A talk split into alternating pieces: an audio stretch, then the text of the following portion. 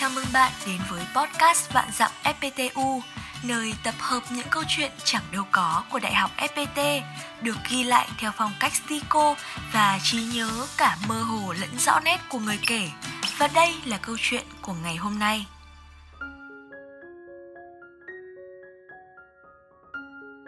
Xách ba lô lên và đi, Hòa Lạc là nhà, đừng khóc. Bài viết của Nguyễn Huệ Anh, ép pê tê Edu hát o. Hành trình ba mươi cây, làm khác để làm tốt là đây. Các bạn có tin được là mình đã từng từ chối một chàng trai rất tốt chỉ vì anh ấy rủ mình đi đạp xe từ Cầu Giấy lên Hồ Tây rồi rẽ gió lướt mây về bờ hồ Hoàn Kiếm không? Chính xác là như vậy đấy.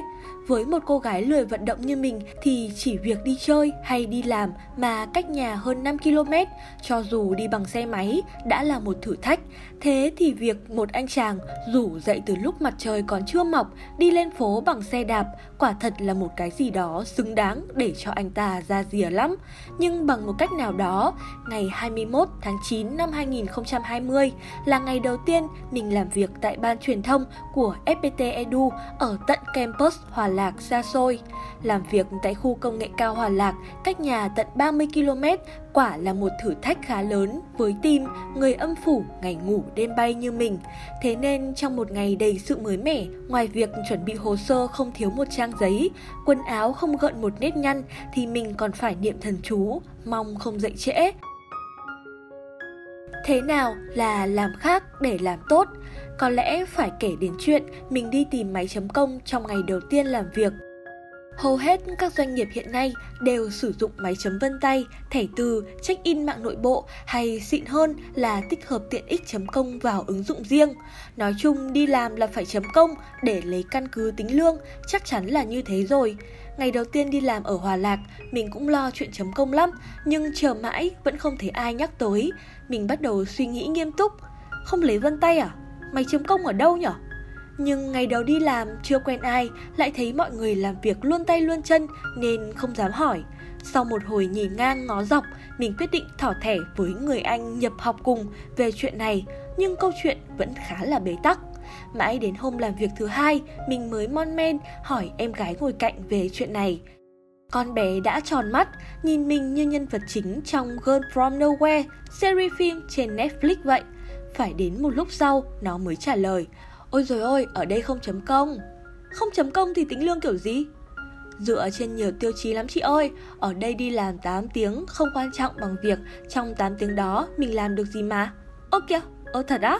Niềm vui sướng lan tỏa vì với một người từng phải ghi ra giấy nốt, nhớ chấm công hai lần một ngày, mà sang đây có thể dứt tình với chiếc máy chấm công thì nó quả thật vượt qua hai chữ tuyệt vời. Sau một thời gian chăm chỉ hỏi han cũng như tự mình trải nghiệm, mình nhận ra ở ép pê tê Edu nói chung và Đại học ép pê tê nói riêng, mọi người đều làm việc trên tinh thần tự giác, vì vui mà làm, vì làm nên vui. Thành ra, ngay một thứ dễ quản lý nhất như giờ giấc thì cũng không cần đến một công cụ quản lý giờ giấc. Nếu bạn vẫn còn thấy hoang đường, hãy xem hai lý do mà mình tự đúc kết được nhé. Yên tâm, mình làm ở Ban Truyền thông nhưng không tâng bốc đâu. Với một người từng bị phạt tới một triệu tiền đi làm muộn ở công ty cũ mà nay không còn đi làm muộn thì chắc chắn là phải có lý do đặc biệt. Đi làm vì đam mê là có thật.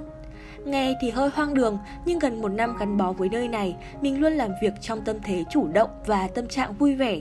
Dù công việc bận rộn với chuỗi deadline nối dài, nhưng được làm đúng ngành học, đúng chuyên môn, đúng sở thích, cùng những người đồng nghiệp vui tính, thân thiện và môi trường trong lành trẻ trung đã giúp mình thoát được cảnh mỗi sớm mai thức dậy, tự hỏi mình có cần công việc này không, rồi lại tắt báo thức, đi ngủ tiếp. Đâu có đi làm, mình đến trường. Nếu như mọi người hay nói phải đến công ty, một câu nghe khá là mệt mỏi và áp lực, thì mình thường bảo rằng hôm nay đến trường. Làm việc trong môi trường giáo dục trẻ trung khiến mình cảm thấy thoải mái, mới mẻ và có nhiều điều thú vị để chinh phục. Hơn nữa, cảm giác được trở về với giảng đường, giảng viên, sinh viên cũng giúp mình đẩy mood lên rất nhiều khi bắt đầu công việc tại ép pê tê Edu. Vậy là Đại học ép pê tê đã bước sang tuổi mười lăm, còn mình cũng đã gắn bó với ngôi trường này được gần một năm trời. Nói nhỏ một chuyện, Thật ra mình vẫn đi làm muộn đấy, nhưng không phải vì chán trường, chỉ vì việc bỏ đi máy chấm công, một hành động rất nhỏ nhưng cũng khiến mình phải cảm ơn ngôi trường đáng yêu này. Mỗi ngày lên Hòa Lạc là một ngày mình có thêm nhiều câu chuyện để kể với mọi người rằng ở ép pê tê Edu, chúng mình làm khác để làm tốt.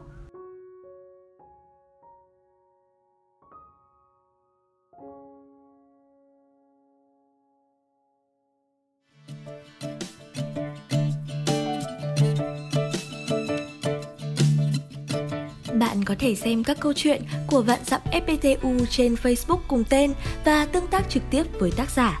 Đừng quên subscribe tất cả các kênh của ép pê tê Edu vì còn rất nhiều thứ hấp dẫn dành cho bạn.